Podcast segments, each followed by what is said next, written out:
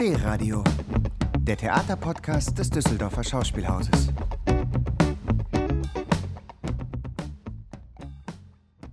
Sehr verehrte Damen und Herren, liebe ZuhörerInnen, schön, dass ihr wieder zugeschaltet habt zur neuen Ausgabe von D-Radio, der Theaterpodcast des Düsseldorfer Schauspielhauses.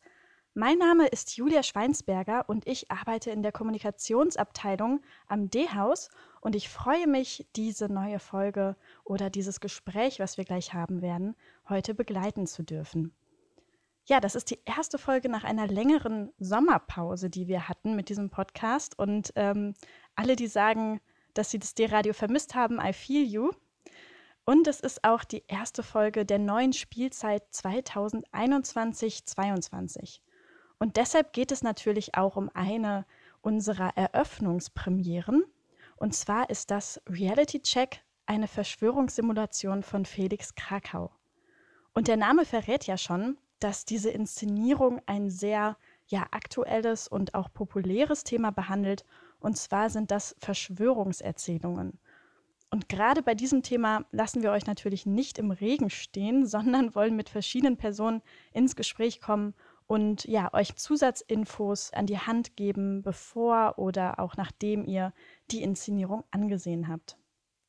Ich freue mich, dass ich heute zwei Gäste da habe. Ich rede da natürlich nicht alleine drüber, ähm, sondern zum einen ist das der Regisseur und Autor der Inszenierung, Felix Krakau. Hallo. Und zum anderen ist es der Chefredakteur von Korrektiv, Justus von Daniels. Ja, hallo. Schön, dass ihr beide da seid. Ähm, zu Korrektiv und zu dir, Justus, kommen wir gleich. Ich würde einmal, Felix, dich fragen, nochmal ganz kurz für uns alle, was sind Verschwörungstheorien oder Verschwörungserzählungen überhaupt? Ja, also hallo erstmal, schön, dass wir das, ähm, dass wir die Zeit gefunden haben. Ich muss natürlich vorweg sagen, ich bin kein äh, Experte für Verschwörungstheorien oder Verschwörungserzählungen, sondern ich bin natürlich äh, Regisseur und ähm, Autor. Und ähm, Verschwörungstheorien sind natürlich auch ein extrem weites Feld. Also das merkt man eben schon daran, dass ähm, der Begriff jetzt nicht unumstritten sind. Also es gibt ja äh, Positionen, die sagen, man müsste es eher Verschwörungserzählungen nennen, weil es keine Theorien sind oder dies Verschwörungsmythen nennen. Und ähm, innerhalb dieses Begriffes ist dann auch das Spektrum wahnsinnig weit. Aber ähm, also ich glaube, es gibt so einen kleinen, den kleinsten gemeinsamen Nenner, die alle Erzählungen eint, ähm, benennen kann ist, dass es so eine Vorstellung davon gibt, dass sich irgendwo im Geheimen eine Gruppe äh, verbündet oder eben verschworen hat, ähm, um einer Institution oder äh, einem Land oder auch der ganzen Welt zu schaden oder sie in den, äh, ja, in den Abgrund zu stürzen. Also das sind eigentlich so, so die Essenz aller Erzählungen. Mhm. Und ähm, jetzt hast du dich dazu entschlossen, dieses Thema auf die Bühne oder in deinem Fall ist es ja auf die Straße zu bringen. Ähm, wieso und wieso gerade jetzt? Also in der Projektvorbereitung ähm, haben wir uns natürlich irgendwie gefragt, was, was sind so Themen, die, die gerade irgendwie virulent sind, die irgendwie in der Luft liegen ähm, und vor allen Dingen auch, die sich für den öffentlichen Raum anbieten. Das heißt, wir wollten auch, was auch einer Corona-Situation geschuldet war, ähm, über eine Inszenierung im öffentlichen Raum nach, äh, nachdenken. Und gerade dieses Thema Verschwörungstheorien arbeitet ja stark mit, ähm, mit einer Öffentlichkeit, also auch mit einer öffentlichen Debatte. Und wir haben gedacht, das, das macht, ist total sinnvoll, das da ähm, reinzutragen. Ähm, und dann gibt es auch so verschiedene Sachen, die mich daran äh, interessiert haben. Das eine ist natürlich, dass dass mein Gefühl ist oder dass der Eindruck ist, dass diese Form von Erzählungen in letzter Zeit und auch durch die Pandemie bedingt eine ganz andere Sichtbarkeit bekommen haben als noch vor ein paar Jahren. Was natürlich auf der einen Seite mit den sozialen Medien zusammenhängt und auf der anderen Seite, dass man das Gefühl hat, dass jetzt durch die Pandemie eine Situation entstanden ist, gesellschaftlich, von der eigentlich also alle, die meisten äh, konkret betroffen sind. Und man merkt, wenn es den Menschen an ihren ähm, an ihre konkreten Alltagserfahrungen geht, dann wird der Unmut, der vielleicht entsteht, auch viel deutlicher artikuliert. Es gab natürlich auch schon vorher viele Verschwörungserzählungen, aber also banal gesagt, wenn ich jetzt daran denke, dass Elvis noch lebt, dann gehe ich dafür nicht auf die Straße. Das mache ich in dem Moment, wo ich das Gefühl habe, eine Regierung will verhindern, dass ich das Haus verlasse, dass ich Freundinnen sehe, so. Und dann bin ich aber natürlich auch, also ich bin ähm, ja weder Experte für Verschwörungstheorien noch bin ich Soziologe, was mich natürlich als Regisseur auch total interessiert hat, dass Verschwörungserzählungen erstmal wahnsinnig spannende Geschichten sind. Also es gibt wahnsinnig starke äh, Narrationen äh, von, von Gut gegen Böse, von den letzten Kämpfen, die irgendwie geführt werden müssen. Und ähm, also es hat ja alles so was, ähm, diese Idee von Verschwörungstheorien, es gäbe so eine, eine Welt hinter der Welt, es gäbe den Deep State, ist ja, das ist ja total Netflix-Entertainment, das ist die Truman Show, das ist Matrix und äh, so. Und das ist natürlich, um daraus äh, szenisch zu schöpfen, extrem reizvoller ähm, Rahmen. Mhm. Ähm, und wenn ich jetzt als Zuschauerin zu dieser Stadterkundung, also zu deiner Inszenierung komme, was erwartet mich dann? Ist das dann auch Netflix? also wir machen so verschiedene, äh, es gibt so verschiedene Strategien in Inszenierung. Auf der einen Seite die Setzung ist, das Publikum ist Teil einer Studie. Wir haben eine Agentur erfunden, ähm, die heißt, äh, die, das ist die Agency for Legal Interception of Conspiracy Elements, kurz Alice. Wir beziehen uns da auch auf Alice im Wunderland äh, und Alice und der Kaninchenbau ist auch so ein sehr bekanntes Motiv im Kosmos der Verschwörungserzählungen. Und das Publikum ist Teil dieser äh, Studie der Agentur, die eigentlich überprüfen will, wie anfällig ist die Bevölkerung für Verschwörungsglauben. Und innerhalb dieser Setzung äh, folgen wir einer fiktiven Düsseldorf-Verschwörung, die das Publikum natürlich aufdecken soll.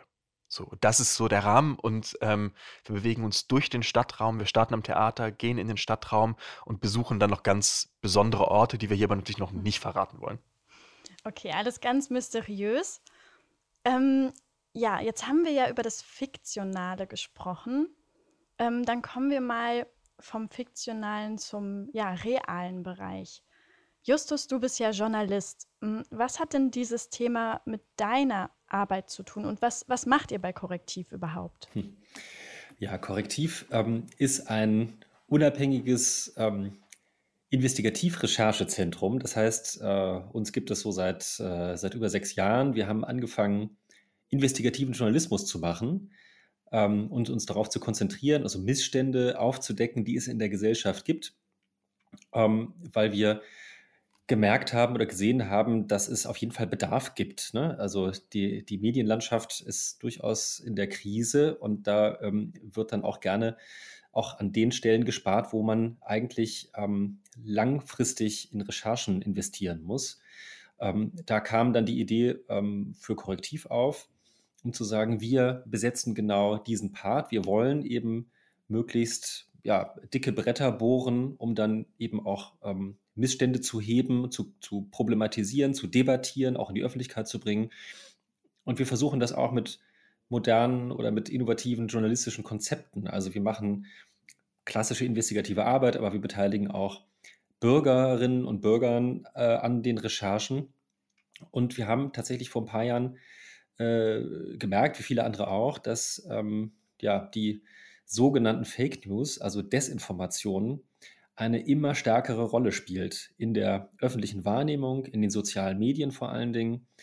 Ähm, und das ist ja ein, ein Medienkonsum, der viele Menschen betrifft. Ja, viele konsumieren oder kriegen auf ihrem Handy irgendwelche News zugespielt oder äh, gucken sich über Facebook oder über irgendwelche Chatgruppen ähm, äh, Nachrichten an. Und da ist zu beobachten, dass es eben spätestens seit 2016, seit, dem, seit der, seit der Trump-Wahl, auch seit dem Brexit, dass es vermehrt zu Desinformationen auch in, in den politischen Diskurs kommt. Und äh, das bringt die Gesellschaft natürlich ziemlich durcheinander, weil die meisten erstmal gar nicht wissen, wie sie damit umgehen sollen.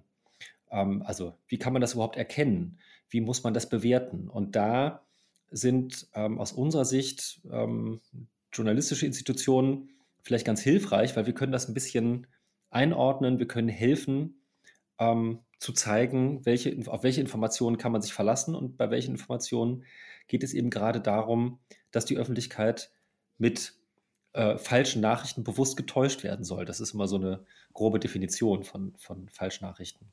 Mhm. Ähm, deswegen haben wir begonnen, sozusagen auch, auch einen Teil unserer Arbeit sehr, sehr stark darauf zu konzentrieren, äh, ja, Falschnachrichten aufzuspüren, ähm, sie äh, einzuordnen und ja, den Menschen zu helfen, zu sagen, hört mal, ähm, das, was ihr gerade lest, ähm, das ist nicht belegt. Ähm, dafür gibt es einfach überhaupt gar keine, keine Gründe. Ähm, und deswegen, ähm, ja, ähm, bewerten wir das dann auch dementsprechend. Mhm. Verstehe. Und ich kann mir auch vorstellen, ähm, dass ihr sicherlich auch ähm, häufig Anfragen bekommt. Ihr fangt ja quasi direkt ähm, ja, ganz am Anfang an und wisst ja noch gar nicht, ob das jetzt wirklich ein Umstand ist, der recherchierenswert ist oder nur eine fixe Idee. Mhm. Wie, ähm, wie geht ihr denn damit um? Also was braucht es denn, um das zu unterscheiden? Genau, also ähm, wir gucken uns natürlich sehr, sehr genau an, gerade was in den sozialen Medien so geteilt wird ähm, und gehen da erstmal auch nach dem Häufigkeitsprinzip vor. Also wir gucken, okay, wo gibt es Nachrichten, die sich besonders stark verbreiten und ähm, ja, bei denen man schon mal merkt, sozusagen beim ersten Blick, hm, das ist irgendwie komisch, dass, äh, da wird etwas behauptet, äh, was auch wenig andere, auch, äh, auch ähm, andere Medien sozusagen gerade verbreiten. Ähm, das kann teilweise sein, indem wir das selber, indem wir selber sozusagen die sozialen Medien screenen. Das ist so ein Teil unserer Arbeit. Ähm, das können aber tatsächlich auch Hinweise von Bürgerinnen und Bürgern sein. Also wir haben da verschiedene Tools, wo sich Leute melden können und sagen, ich habe hier was gesehen, das ist sehr, sehr merkwürdig. Ähm, da weiß ich gar nicht, kann ich dem überhaupt glauben? Und dann gucken wir das genau an. Ähm, dann gucken wir erstmal darauf, also ist das eine relevante Geschichte, also ist das tatsächlich auch, verbreitet sich das tatsächlich einigermaßen häufig? Äh, und dann ähm, prüfen wir so eine Nachricht. Also dann gibt es bei uns ein System, wo äh, sich Kolleginnen und Kollegen hinsetzen und äh, so eine Nachricht, ja, einen, einen, klassischen Faktencheck für so eine Nachricht machen. Was steht da drin? Ähm, gibt es für die Dinge, die da drin steht, stehen irgendein Beleg? Ähm, werden da Leute zitiert? Äh, dann ruft man die an. Haben sie das wirklich gesagt? Ähm, und dann äh, kann man sozusagen so ein, kann man so ein, äh, kann man das so ablaufen, quasi wie so ein Laufzettel, äh, arbeitet man das ab und kommt dann irgendwann zu der Conclusio, äh, naja, also diese Information ist teilweise falsch, sie ist nicht belegt, sie ist ganz falsch, da gibt es dann natürlich auch Unterschiede. Ja? Also das Schöne oder das Interessante an Desinformationen ist, dass sie in ganz verschiedenen Formen daherkommen können. Das heißt, sie können völlig unbelegt irgendwas darstellen als echte Nachricht, was aber wirklich so gar, keine, gar keinen Beleg hat.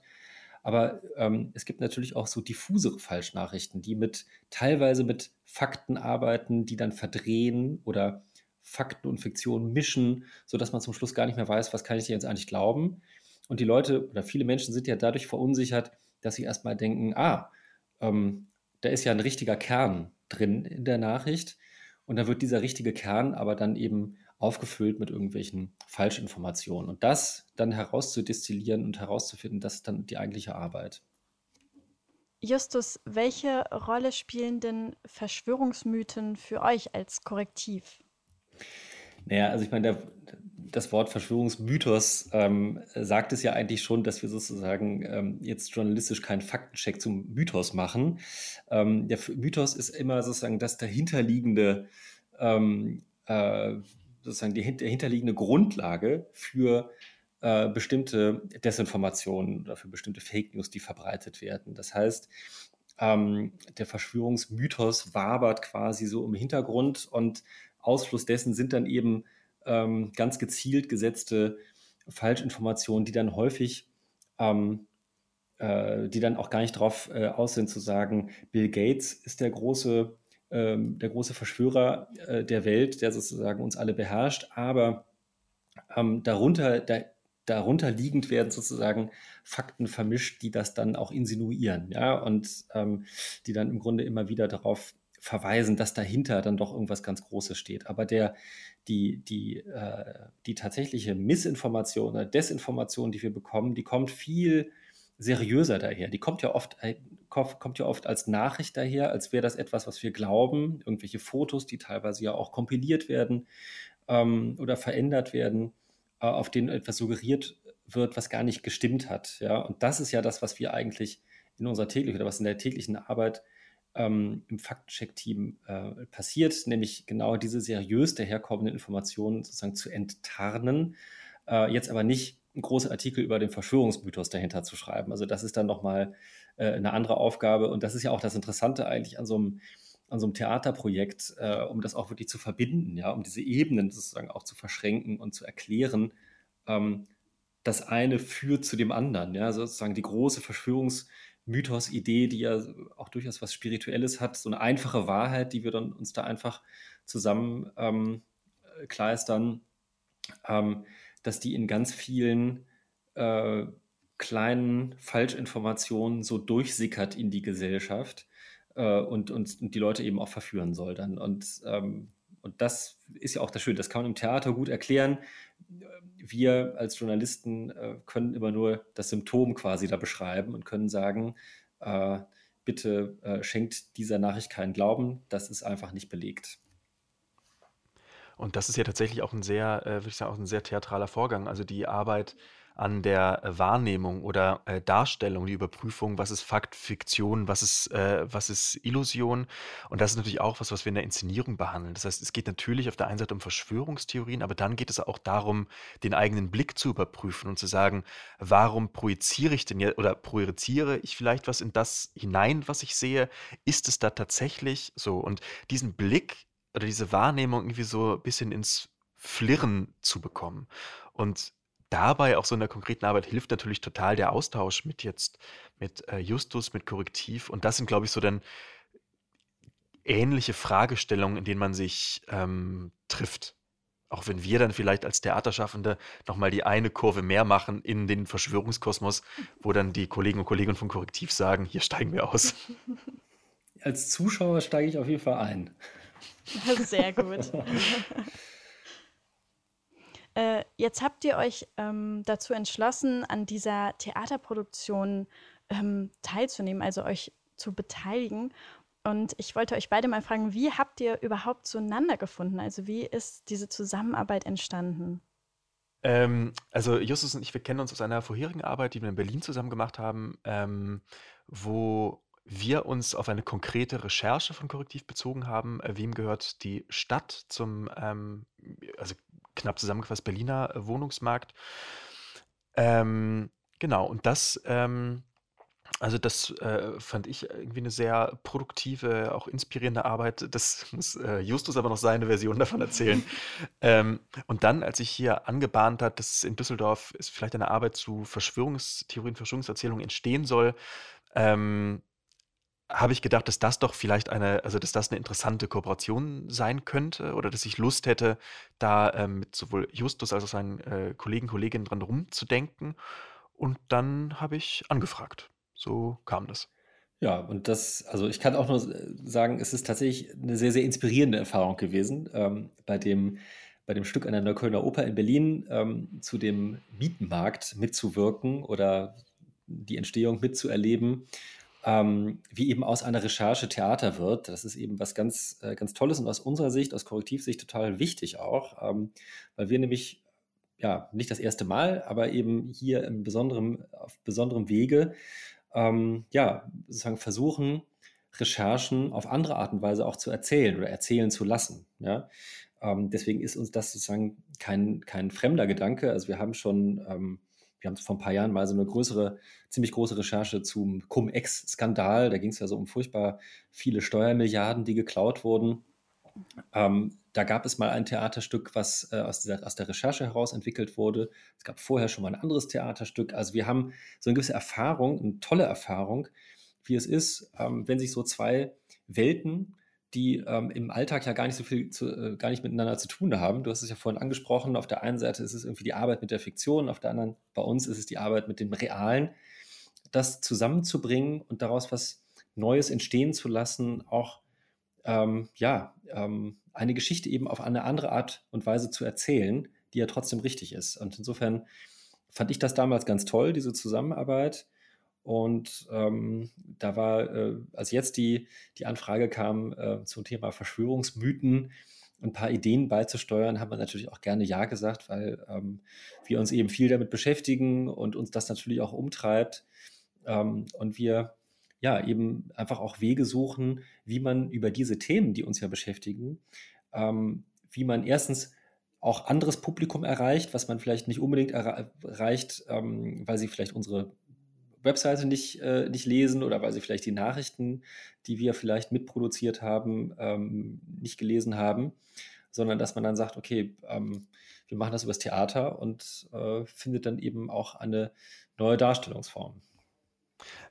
Ähm, ja, also um darauf mal direkt äh, zu antworten, was ich auch so interessant äh, fand oder finde, auch jetzt in der Arbeit, die ja, ich sag mal, von der, also von der Entstehungsgeschichte jetzt auch eine andere ist als die Arbeit, die wir davor gemacht haben, weil es gibt jetzt ja keine, in dem Sinne kein konkretes Rechercheprojekt, auf das wir uns hier äh, äh, beziehen oder so, sondern es ist eher, es fing jetzt so an wie so ein gemeinsames äh, Brainstorm oder so ein Ping-Pong. Und das finde ich aber auch total interessant, auch jetzt so in meiner Arbeit, sowohl als Regisseur als auch als, als Autor, ähm, da mit einem anderen, wie sagen, mit einem anderen Erfahrungsbereich irgendwie umgehen zu können und auch einmal zu merken, wie sich so Projekte natürlich inhaltlich auch anders entwickeln, nur dadurch, dass die Ansprechpartner andere sind. Und ähm, genauso wie Justus gerade formuliert hat, zu sagen, oder wie, wie die journalistische Arbeit in ein anderes Medium übergeht, finde ich das für mich ja auch total interessant zu fragen, okay, es gibt jetzt diese, diese Arbeit, es gibt eine journalistische Arbeit, es gibt eine gesellschaftliche Arbeit.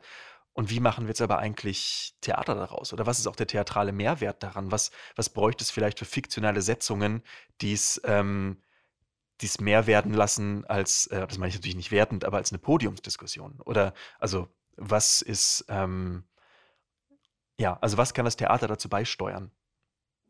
Ähm, wie findet man denn die Themen, die Justus auch gerade angesprochen hat, also sowas ähm, wie ähm, Fake News oder den Faktencheck, wie findet man das denn in deiner Inszenierung wieder?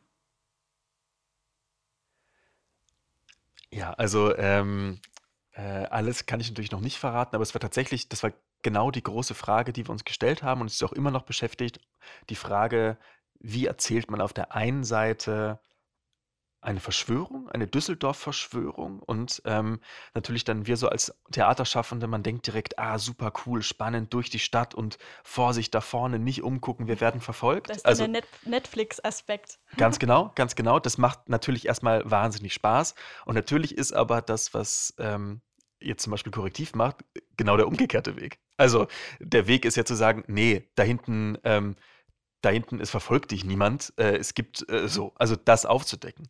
Und das in eine Zielstruktur zu bekommen, äh, war und ist genau unsere Aufgabe. Und dafür haben wir eigentlich diese Agentur erfunden, also diese Alice-Agentur. Ähm, weil diese Agentur immer beide Ebenen erzählen kann. Die kann sagen, ähm, schnell lauft da vorne lang, äh, wir werden verfolgt, dreht euch nicht um, jetzt um die Ecke und dann kann sie es wieder auffangen und sagen, okay, was wir gerade gemacht haben, war so folgendes. Weil wir natürlich versuchen, ähm, also wir sind wie so, wir haben mal das Bild gefunden in so einem gemeinsamen Telefonat, der, der Zauberer, der so seine Tricks erklärt. Also der das Kaninchen aus dem Hut holt man lässt sich kurz verzaubern und dann sagt er, wisst ihr übrigens, wie ich das gemacht habe? So. Und das ist eigentlich die Erzählstruktur, die wir versuchen und im besten Fall dann auch sinnlich bekommen. Aber wir arbeiten ja auch noch dran. Ähm, ja, Justus, noch eine Frage an dich. Ähm, bei meiner Recherche äh, habe ich auch ähm, gefunden, dass äh, Korrektiv Teil des International Fact-Checking Networks ist und dass dieses Network äh, momentan für den Friedensnobelpreis nominiert ist. Da würde mich natürlich interessieren, wie sieht denn die Zusammenarbeit aus und wieso ist dieses Network gerade heute von so hoher Relevanz? Das klingt totaler Verschwörung, oder? Äh, weltweites Netzwerk, das ist aber für Nobelpreis nominiert. Ähm, das ist wahrscheinlich alles von den Bilderbergern organisiert. Ähm, genau, nee, das ist tatsächlich eines, eine super Institution, ähm, äh, die äh, ja, 90 Medien, ich glaube über 90 Medien äh, weltweit äh, zusammenführt. Ähm, und das ist ein, ein, allerdings ein, ein, relativ loses Netzwerk, wo sozusagen unsere Kolleginnen und Kollegen vom Faktencheck-Team ähm, einfach einen losen Austausch äh, untereinander haben. Ja? Und da sind also ähm, die großen, renommierten, weltweit bekannten Zeitungen wie Washington Post dabei. In Deutschland ist es die DPA, äh, Korrektiv und andere, andere Medien auch. Und die können sich erstens darüber austauschen, ob bestimmte, ähm, ja, äh, ähm, bestimmte Fake News, bestimmte Falschnachrichten auch in anderen Ländern verbreiten, auf eine andere Weise vielleicht sogar, sodass man sich da so ein bisschen helfen kann, rückkoppeln kann, was passiert eigentlich gerade weltweit, weil manchmal ähm, sind solche Sachen sehr lokal, ähm, beziehen sich eben auch auf sehr auf, auf, politische Diskussionen, die dann eben nur in einem Land ähm, ablaufen. Und manchmal merkt man aber auch, dass das ähm, durchaus in vielen Ländern gleichzeitig auch passiert. Ja, das ist, dafür sind solche internationale Netzwerke natürlich sehr, sehr wertvoll, um sich darüber auszutauschen. Also insofern ist das ein, ein, ein relativ loses Netzwerk, ähm, ja, was aber äh, tatsächlich, ähm, ich glaube, auch an, an Wichtigkeit äh, gewinnt, ähm, ja, weil wir, weil man eben in diesem, in dieser Arbeit, äh, Fakten zu, zu checken, ähm, sehr, sehr viele Bezüge herstellen muss, die eben auch dann andere Länder, andere Medien betreffen. Und äh, ja, insofern ist das eine total sinnvolle, sinnvolle Gruppe. Ja, dann danke euch beiden sehr herzlich, dass ihr die Zeit gefunden habt für dieses kleine Gespräch. Und ähm, ja, an die ZuhörerInnen, die Premiere der Inszenierung Reality Check, eine Verschwörungssimulation, die ist am 26. September, am Tag der Bundestagswahl, Felix. Ist das Zufall? Naja, denkt mal drüber nach. Das, dafür muss man dann die Premiere gucken. Alles klar, danke euch beiden. Ja, vielen Dank euch. Ja, danke zurück. D-Radio, der Theaterpodcast des Düsseldorfer Schauspielhauses. Im Netz unter www.dhaus.de und auf allen gängigen Streaming-Portalen.